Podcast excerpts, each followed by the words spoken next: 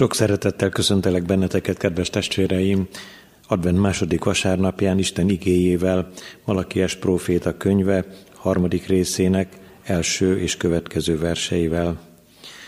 Én majd elküldöm követemet, aki egyengeti előttem az útat. Hamar eljön templomába az Úr, aki után vágyódtok, a szövetség követe, akit kívántok. Jön már! Mondja a seregek ura. De ki tudja majd elviselni eljövetelének napját, és kiállhatna meg, amikor megjelenik, mert olyan lesz az, mint az ötvösök tüze, és mint a ruhatisztítók lúgja. Isten tiszteletünk kezdetén énekeljük el az énekes könyvünk 304. éneke első versét.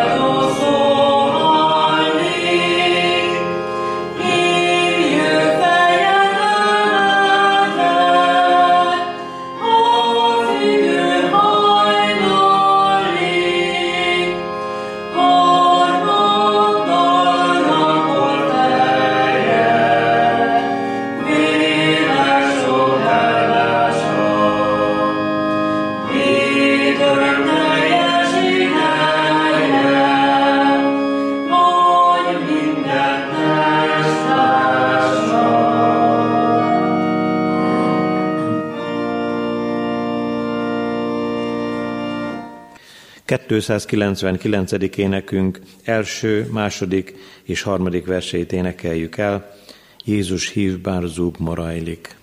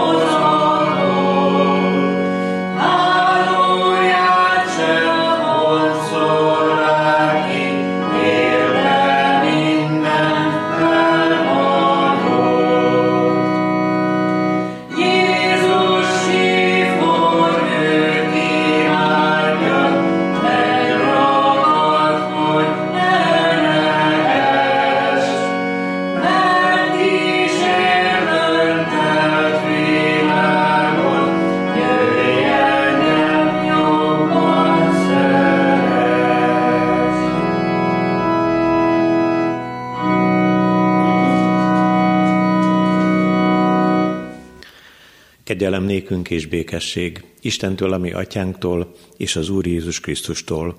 Amen. Hallgassuk, szeretett testvéreim, Isten szent igéjét. A bibliolvasó kalauz mai napra kijelölt új szövetségi ige szakaszából, a zsidókhoz írt levél hatodik részének első és következő verseiből. Ezért elhagyva a Krisztusról szóló elemi tanítást, térjünk rá a nagykorúaknak szóló tanításra. Ne kezdjük újra lerakni az alapját a holt cselekedetekből való megtérésnek és az Istenbe vetett hitnek, a mosakodásokról, a kézrátételekről, a halottak feltámadásáról és az örök ítéletről szóló tanításnak. Így is fogunk tenni, ha Isten megengedi. Lehetetlen ugyanis, hogy akik egyszer megvilágosítattak, és megizlelték a mennyei ajándékot, és részeseivé lettek a Szentléleknek, akik megizlelték Isten felséges beszédét és az eljövendő világ erőit, de elestek, hogy azok ismét megújuljanak és megtérjenek, hiszen újra megfeszítik önmaguknak az Isten fiát, és meggyalázzák őt. Mert az a föld, amely beissza a gyakran ráhulló esőt, és hasznos növényt terem azoknak, akik számára művelik, áldást nyer Istentől, amelyik pedig tüskebokrot és bogánckórót terem, az megvetett, átok vár rá, és végül megégetés. Felületek azonban, szeretteim, jobbat gondolunk, hogy közel vagytok az üdvösséghez, még ha így beszélünk is. Mert nem igazságtalan az Isten, hogy elfeledkeznék cselekedeteitekről, és arról a szeretetről, amelyet az ő nevében tanúsítottatok, amikor a szenteknek szolgáltatok, és most is szolgáltok. De kívánjuk, hogy közületek mindenki ugyanazt az igyekezetet tanúsítsa mindvégig, amíg a reménység egészen be nem teljesedik, hogy ne legyetek restek, hanem kövessétek azokat, akik hit és türelem által öröklik az ígéreteket. A kegyelemnek Istene tegye megáldottá szent igéjének meghallgatását, szívünk befogadását és megtartását. Hajtsuk meg fejünket az Úr előtt, imádkozzunk. Boldog és hálás szívvel magasztalunk téged, drága atyánk, örökké való Istenünk, aki meghoztad a döntést, hogy elküldöd erre a földre egyetlen szent fiadat. Köszönjük, hogy ez a te döntésed számunkra az örök életet, annak lehetőségét jelenti az ő benne való hit által. Dicsőítünk téged, drága megváltó úrunk, hogy mindig mindenben hűséges voltál a te atyádhoz, és mi ugyan elelmondjuk a te atyád felől, hogy legyen meg a te akaratod, de te be is teljesítetted, minden pontosan úgy tettél, ahogyan az Atya megbízott téged a mi megváltásunk felől. Köszönjük, hogy szánakozó szeretettel tekintettél ránk, mert valóban szánandó, bűnös emberek vagyunk. Ugyan ki is lehetne az, aki segíthetne mi rajtunk? Ki volna az a hatalmasság, aki megtörné rajtad kívül a halálnak az erejét? Te vagy az a hatalmas Úr, és ezért magasztal téged. Ez az egész világ, még akár öntudatlanul is, gyermekek éppen úgy, mint akik életük esztendeit már elemésztették, de most mi tudatosan is szeretnénk imádni téged, hódolni előtted, látni örökké valónak, látni úgy, hogy te már ott vagy az Atya jobbján a mennyben, és helyet készítesz nekünk. És amikor ilyen fenségesnek látunk, egyre világosabban ismerjük fel a mi sötétségeinket, bűnben veszteglő életünket, elrontott dolgainkat, amelyeket mi a magunk erejéből kiavítani, helyrehozni nem tudunk. De jövünk hozzád, jövünk a te kereszted alá. Vágyik a mi szívünk arra, hogy bűntörlő véred megtisztítson minket minden bűntől. És szeretnénk a mi hálánkat is kifejezni előtted, drága megváltó Urunk, hiszen annyi mindent ajándékoztál nekünk eddig eltelt életünkben, hogy felsorolni se tudjuk, a te kincseidet, amelyeket ránk pazaroltál, de különösen is megváltó szeretetedet. És amikor a hálás szavaink elhagyják hajkunkat, még ezért a nagy bajért is, ami most a mi világunkban van, szeretnénk hálásak lenni neked.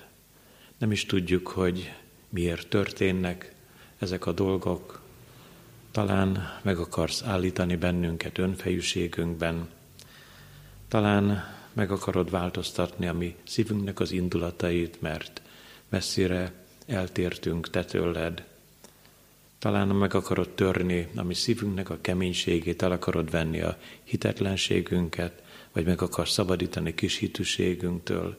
Nem is tudjuk mi ezeket, csak találgatunk de tudjuk, hogy jó rád bízni magunkat, mert áldott az a férfi, aki az Úrban bízik, de áldottak azok a gyermekek is, asszonyok is, leányok is, akik benned bíznak.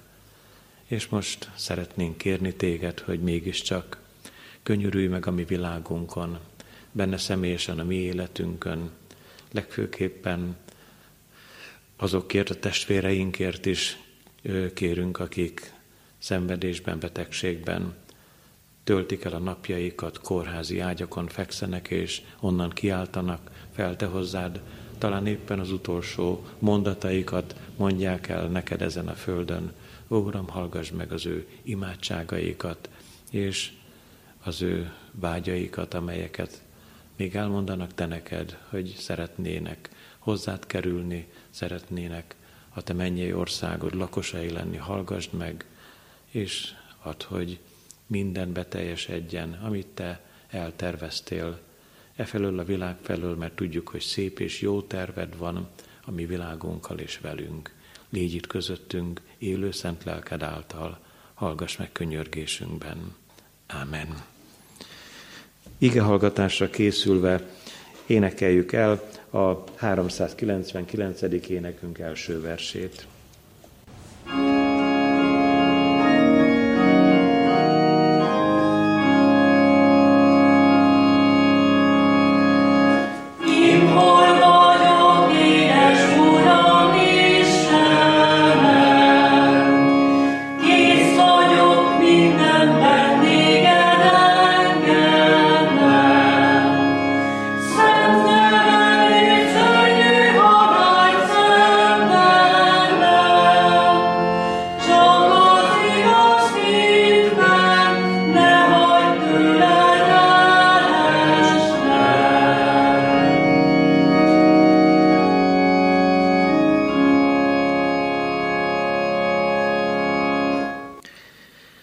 Istenünk szent üzenete szólít meg bennünket, először a mai napra kijelölt új szövetségi igeszakaszból, a zsidókhoz írt levél hatodik részének negyedik és következő verseiből, majd szintén a zsidó levél negyedik részének a tizennegyedik versét hallgassuk meg. Lehetetlen ugyanis, hogy akik egyszer megvilágosítattak és megízlelték a mennyei ajándékot, és részeseivé lettek a Szentléleknek, akik megízlelték Isten felséges beszédét és az eljövendő világ erőit, de elestek, hogy azok ismét megújuljanak és megtérjenek, hiszen újra megfeszítik önmaguknak az Isten fiát, és meggyalázzák őt. És szintén a zsidókhoz írt levél negyedik részéből a tizennegyedik verset is hallgassuk meg. Mivel tehát nagy főpapunk van, aki áthatolt az egeken, Jézus, az Isten fia, ragaszkodjunk hitvallásunkhoz. Ezt a negyedik rész, tizennegyedik versét hallgassuk meg egy másik fordításban is. A 2003-ban kiadott egyszerű fordításból így szól ugyanez az íge. Ami hatalmas főpapunk, maga Jézus, az Isten fia, aki felment a mennybe, ezért erősen ragaszkodjunk hozzá, és bátran mondjuk el az embereknek, hogy hiszünk ő benne. Szeretett testvéreim, azért olvastam két helyről, két fordításból ezt a drága igét a zsidókhoz írt levélből, mert a címe is ez, a mai ige hirdetésünknek, ragaszkodj Jézushoz.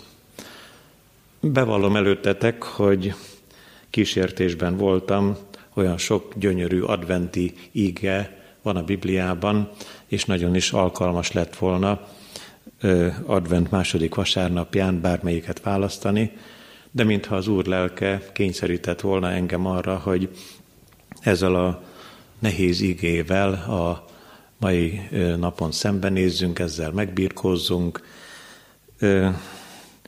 Kevés lelkipásztor szeret erről az ígéről, ennek alapján bizonyságot tenni, és én magam is feszültségben vagyok, hogy vajon milyen módon adhatnám át ennek az ígének az üzenetét. A cím az jó. Ragaszkodj Jézushoz. De az üzenet, amit találtunk, egyetlen kulcs szó köré fonódik. Mit is jelent az, hogy elestek? Mit jelent, hogy keresztjén vagy keresztjénnek valló, magukat keresztjénnek valló emberek egyszerre csak azt látják, hogy súlyos lelki bajban vannak. Erre a nehéz kérdésre keressük most a választ, és szeretnénk megtalálni a mai napon azt, ami meggazdagítja az életünket. Nem véletlenül a címe a zsidókhoz írt levél ö, ö, ilyen módon való megfogalmazása, hogy a zsidó zsidóknak írt levelet. De hát ki is lehet a szerzője? Maga Kálvin János is sok mindenki mással együtt végig gondolta, hogy nem lehet kideríteni. Sokan Pálapostolnak tulajdonítják, de maga a kedves reformátor mindenképpen tiltakozik, szó se lehet róla, hogy Calvin, hogy, hogy Pálapostól írta volna ezt a levelet, ezért maradjunk csak annyiban, hogy akár ha azt mondjuk, hogy egy apostol, vagy így fogalmazunk, a zsidókhoz írt levél írója, sorai, gondolatai vannak előttünk, fogadjuk el, hogy ezeknek a soroknak nehéz üzenete van. A vita tárgya különös. A törvény a zsidó ember szemében nagyon fontos volt. Nem csak a tíz parancsolatra, hanem az apró kis törvény rendeletekre is gondolhatunk, ugyanakkor ez csak a vitának az egyik fele. Amivel összecsap, az az örömhír, az evangélium. Hogyha személyre szabottan gondoljuk végig, akkor Mózes, és nem és, hanem vagy Jézus.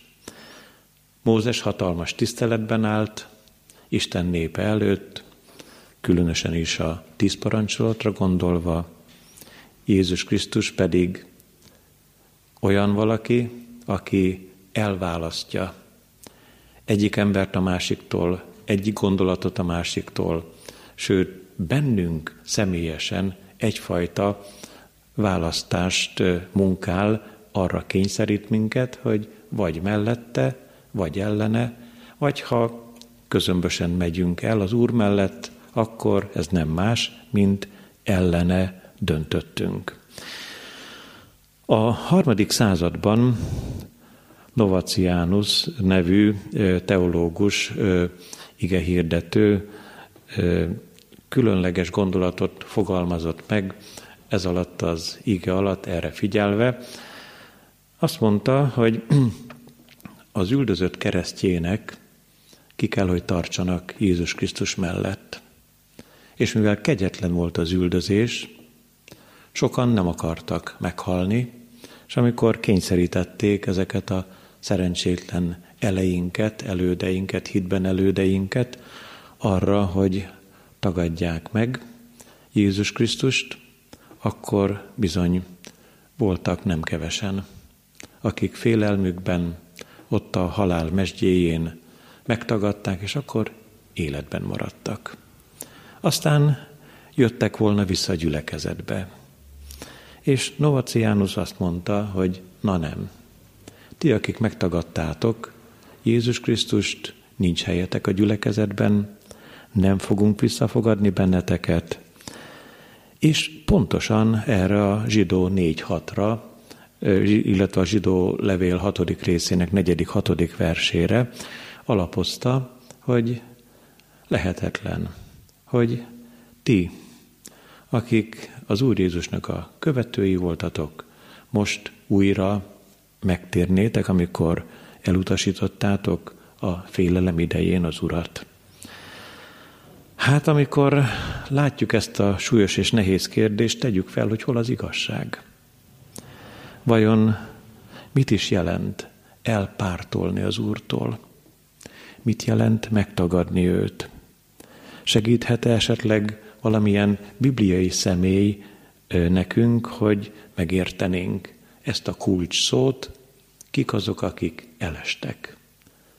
Elestek a hitben, és ezért nem lesznek képesek újra megtérni. Hát elesni többféleképpen is lehet.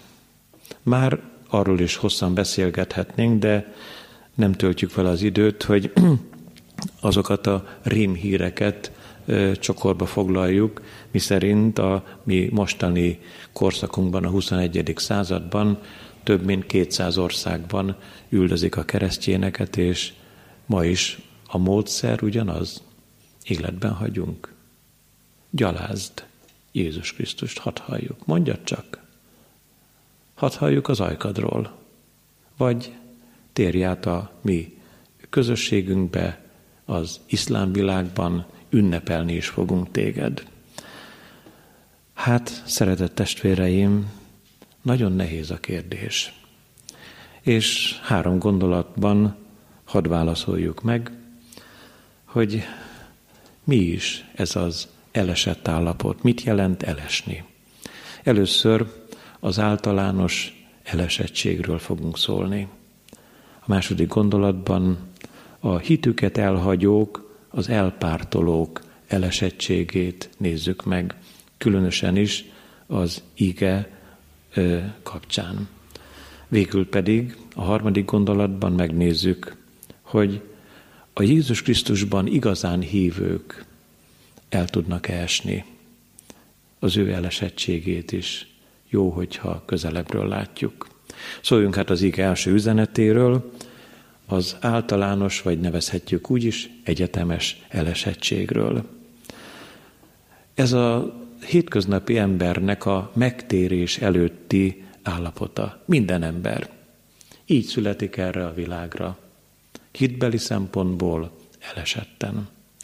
Ezt mi nagyon nem akarjuk elfogadni, különösen a kis pici gyermekekre nézve, amikor látunk egy kis két hónapos, fél éves, egyéves kisbabát, akkor, ahogy mosolyog, amilyen derűre indítja a mi szívünket is, azt mondjuk az ártatlan kisgyerek.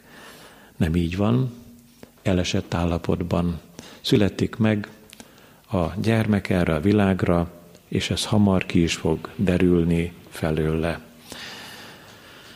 Itt is az első gondolatban háromféle embertípust figyeljünk meg, hogy kinek milyen módon lehet megtalálni az elesettségét. Van olyan ember, és nem kevesen léteznek ők, akik számára az ige egyáltalán nem mérték. Nem csak nem mérték, de nem is érték. A tíz parancsolatra gondolok, felrúgják, pedig ismerik, lehet, hogy tanulták is, és ahányféleképpen csak védkeznek, annyiszor esnek el. Ők, akik tagadják az Úr fenségét, dicsőségét, ők az ember központúak, akik az embert a legmagasabb pozícióban látják, ismerik, és az emberek között nyilvánvalóan önmagukat. Azután van egy másik embertípus, ahol nagyon is hivatkozási pont az ige.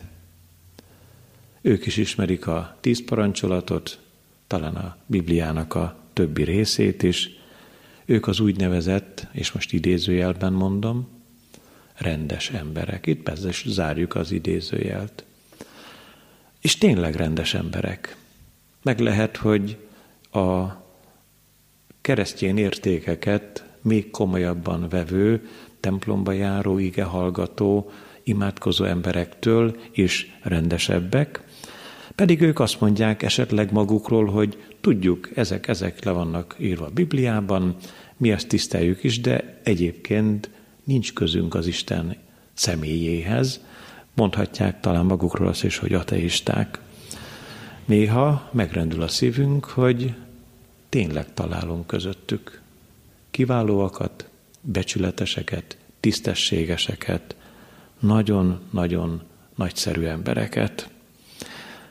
Általában, pláne ha még egy kis keresztjén ízbe bekeveredik az ilyen testvéreknek a szívébe, akkor ők úgy rendes emberek, hogy egyben el is várnak sok minden mást az emberektől. Ha ők rendesek, az embereknek is kötelességük velük szemben rendeseknek lenni.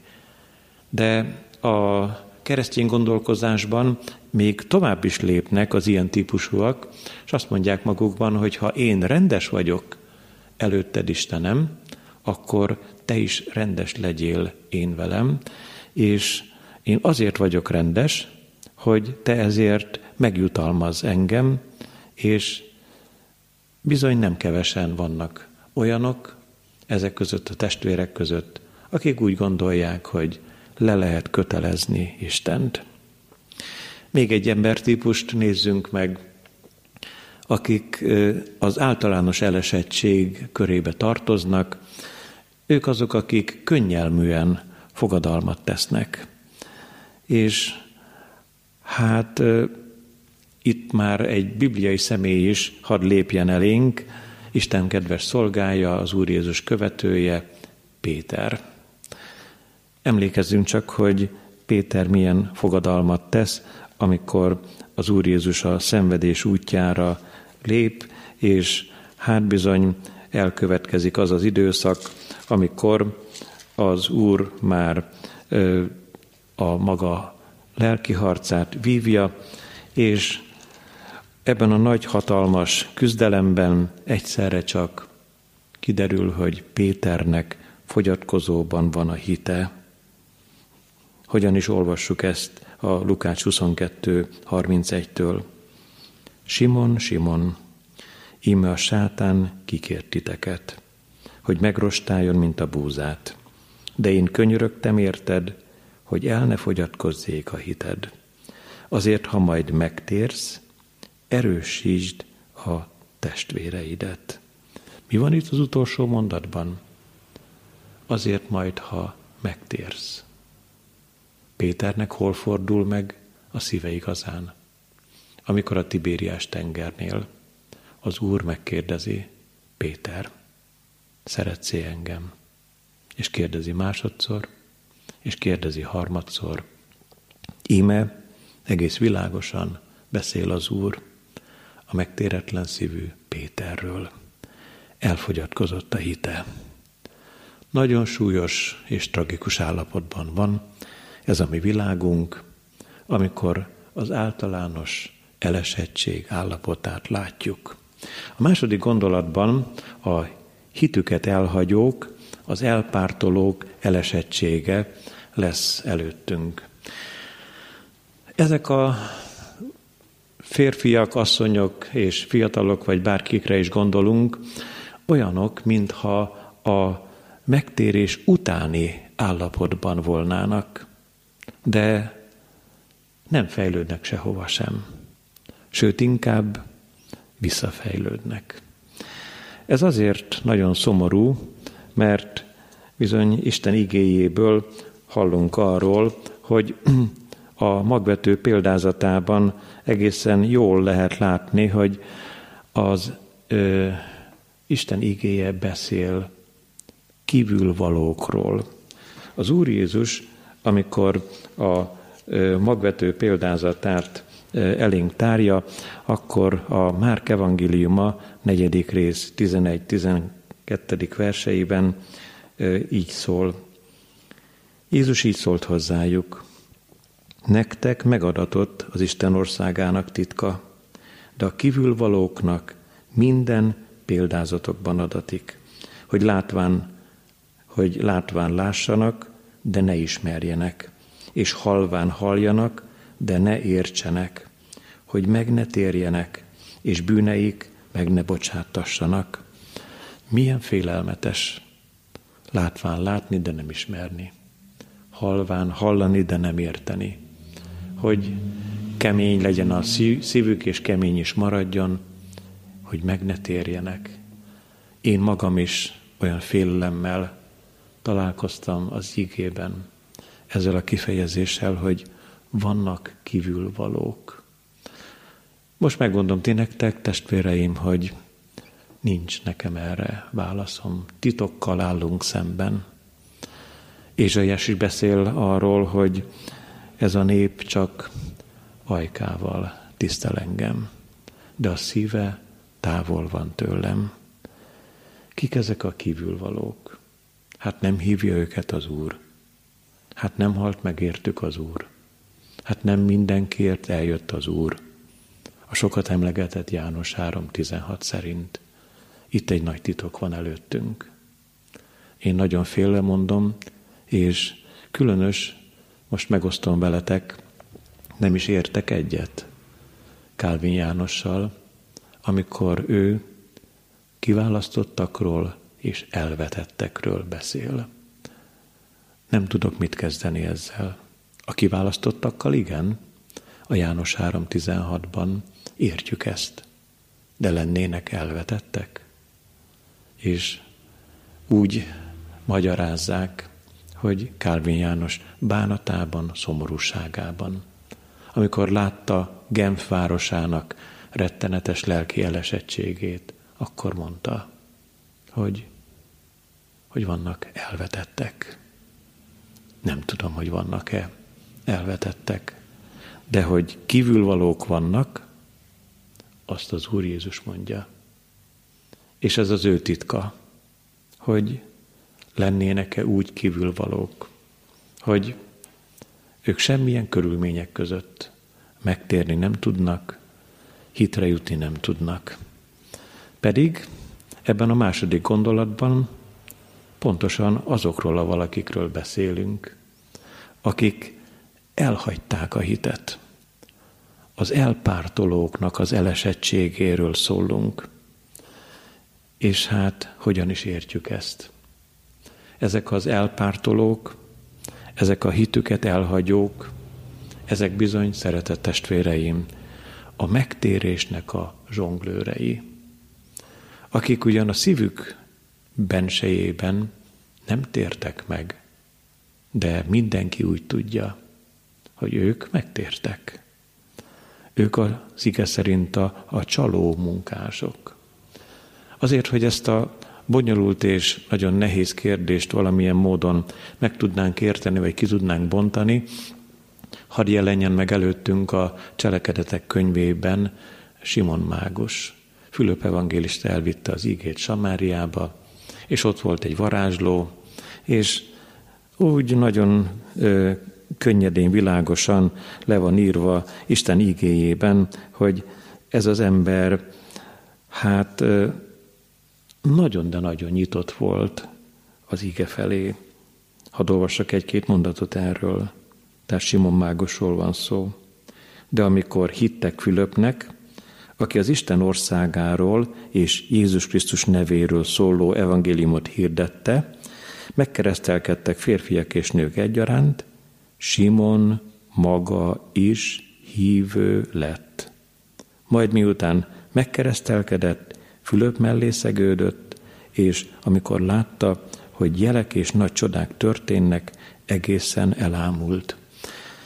Most nem szeretnénk a Simon Mágus történetet egészében kifejezni, de a csaló munkások, az álhívők, a, ö, azok a személyek, akik úgy mutatják be magukat, mint akik egészen az úréi, íme itt van, be van mutatva az ígében. Ők lesznek, akik a hitüket elhagyják. Ők az elpártolók, Nehéz a kérdést meg is érteni, mert mégiscsak azt mondjuk, hogy hát Simon Mágus a leírás szerint hívő lett. De volt neki tényleg hite? Volt mit elhagynia? Volt mitől elpártolnia? És itt már a zsidókhoz írt levél gondolatai megint csak elénk kerülnek. Igen, azok a zsidó testvérek, akik megtértek, csatlakoztak az első keresztény gyülekezethez, azok között nagyon sok őszinte, igazán tiszta, tiszta szívű, hívő ember volt. És ugyancsak a zsidókból lett keresztjének között ott voltak az áll keresztjének, az álhívők, a, a hamis tanítók, a, a csaló munkások. Igen, ők azok, akik elpártoltak Jézus Krisztustól, és visszatértek hova?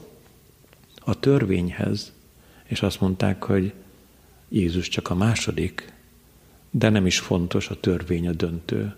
A törvény az első. A Galata levél erről bőségesen beszámol és tanít minket. Végül pedig az ige utolsó gondolatában szeretnénk szólni a Jézus Krisztusban hívők, az igazán hívők elesettségéről. Ennek még a címe is olyan szomorú. Akik Jézus Krisztusban igazán hisznek, ők tényleg el tudnak esni. Van ilyen egyáltalán? A válasz elég különleges, van, és még sincs. Akik valamikor is a szívüket odaadták az Úr Jézus Krisztusnak, több mint valószínű, talán velem együtt átélték azt, hogy amikor kijöttek arról a helyről, ahol azt mondták, és esetleg jelezték, hogy ettől a pillanattól kezdve én Jézus Krisztus követője vagyok. Azt élték át, abban reménykedtek, abban bizakodtak, hogy most már egészen más lesz. Körülöttem a világ, egészen más leszek én is, többé bűnt nem fogok elkövetni.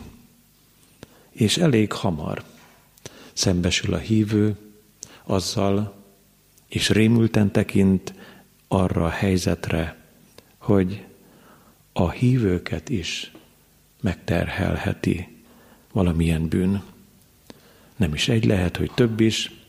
Itt nagyon szeretném hangsúlyozni, hogy amikor ezt így elmondjuk, semmiképpen nem felszabadítás a hívők részére, hogy a bűnöket el lehet követni, nem. Sőt, Kérhetjük, és kérnünk is kell, hogy az Úr fékezze meg bennünk az ördögnek a munkáját, de nem lenne őszinte az a hívő, aki azt mondaná, hogy igen, én ma odaadtam a szívemet az Úrnak, eltelt egy év, öt év, tíz év, és tíz év után is én azt mondom, megtérésem óta nem követtem el semmilyen bűn, dehogy is nem még sokkal élesebben látszik, és sokkal világosabbá, ö, világosabbnak tűnik, ahogyan azt az Úr szent lelke elénk hozza. Azonban, amikor azt mondjuk, hogy hogy is van hát, a hívő is eleshet, vagy mégsem, akkor hadd mondjuk el azt is, hogy akiket az Úr kiválasztott az üdvösségre, azokra ő neki gondja van. Annyira gondja van, hogy a főpapi imádságban azt is olvassuk, az Úr Jézus így imádkozik, miértünk is, hogy közülük senki el ne vesszen. És hát, szeretett testvéreim, ha a kiválasztásra valaki elfogadásra, elfogadással felel, akkor Isten gyermekévé válik. És megismételjük. Bizony igaz, hogy mégiscsak követel bűnöket, de amikor ezekkel szembesül, akkor a végleg, végleges vagy végletes eleséstől megmenti őt az Úr. Ez nem lehet az ő életének a része, mert az Úr hatalma különleges és csodálatos, őriző hatalom.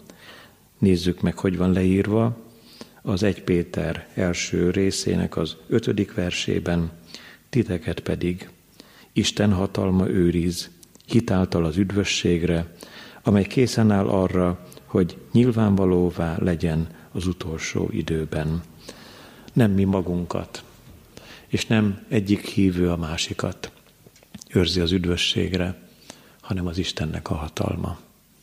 És Istennek a hatalma ugyanaz, mint az Úr Jézus hatalma. Nekem adatott minden hatalom, menjen és földön, mondja a mi drágúrunk. Ezért hirdetem én te neked, testvérem, hogy ragaszkodj Jézushoz. Tanuljuk meg ezt a ragaszkodást. Azzal szeretném befejezni, hogy a, a kis gyerekeknek az ötödikes hittankönyvében van egy érdekes kis mese. Arról szól, hogy a kis róka meg a kis nyuszi találkoznak, és látja a róka, hogy a nyuszi nagyon szomorú, hatalmas köncseppek potyognak a szeméből, és hát kérdezi a róka, hogy mi bánt téged, kisnyuszi? És a kisnyuszi válaszol, hogy hát tudod, volt nekem két kövem, és az egyiket elvesztettem. Az egyik itt van a kezemben, ez egy gyémánt, a másik pedig a kavics, itt keresem a fűben, a fák alatt, mindenfelé már bejártam, hogy hát, ha megtalálnám, és a kis róka elkezd nevetni, gyorsan akarja megvigasztalni a kis nyuszit, és azt mondja, hogy te ne butáskodj. Hát a kezedben van a gyémánt. Hát mit foglalkozol te egy kavicsal? És a kis nyuszi azt mondja, tudod, azért foglalkozom vele, mert azt a kavicsot én az édesanyámtól kaptam. Ez egy ragaszkodás. Egy kis mesés történet, nyilván nem mesét szoktunk mi mondani Isten tiszteleten, de tanuljuk meg ezt a szót. Ragaszkodj Jézushoz. Lehet, hogy azok a ö, kis kövek, amiket az Úr a te kezedbe adott, már elelgurultak. Lehet, hogy sok minden más gyémánt ragyog a másik kezedben, és most tudjál csak róla, hogy ő ragaszkodik hozzád. Ő a Szentlélekkel együtt kimondhatatlan fohászkodásokkal esedezik, te érted az atyánál, hogy le ne maradj az üdvösségről, hogy őszinte és igaz szíved legyen Jézus Krisztus előtt, hogy egyszer majd mi őt és egymást megláthassuk a mennyei országban. Amen. Válaszoljunk Isten igéje üzenetére, énekelve a 164. énekünk első versét.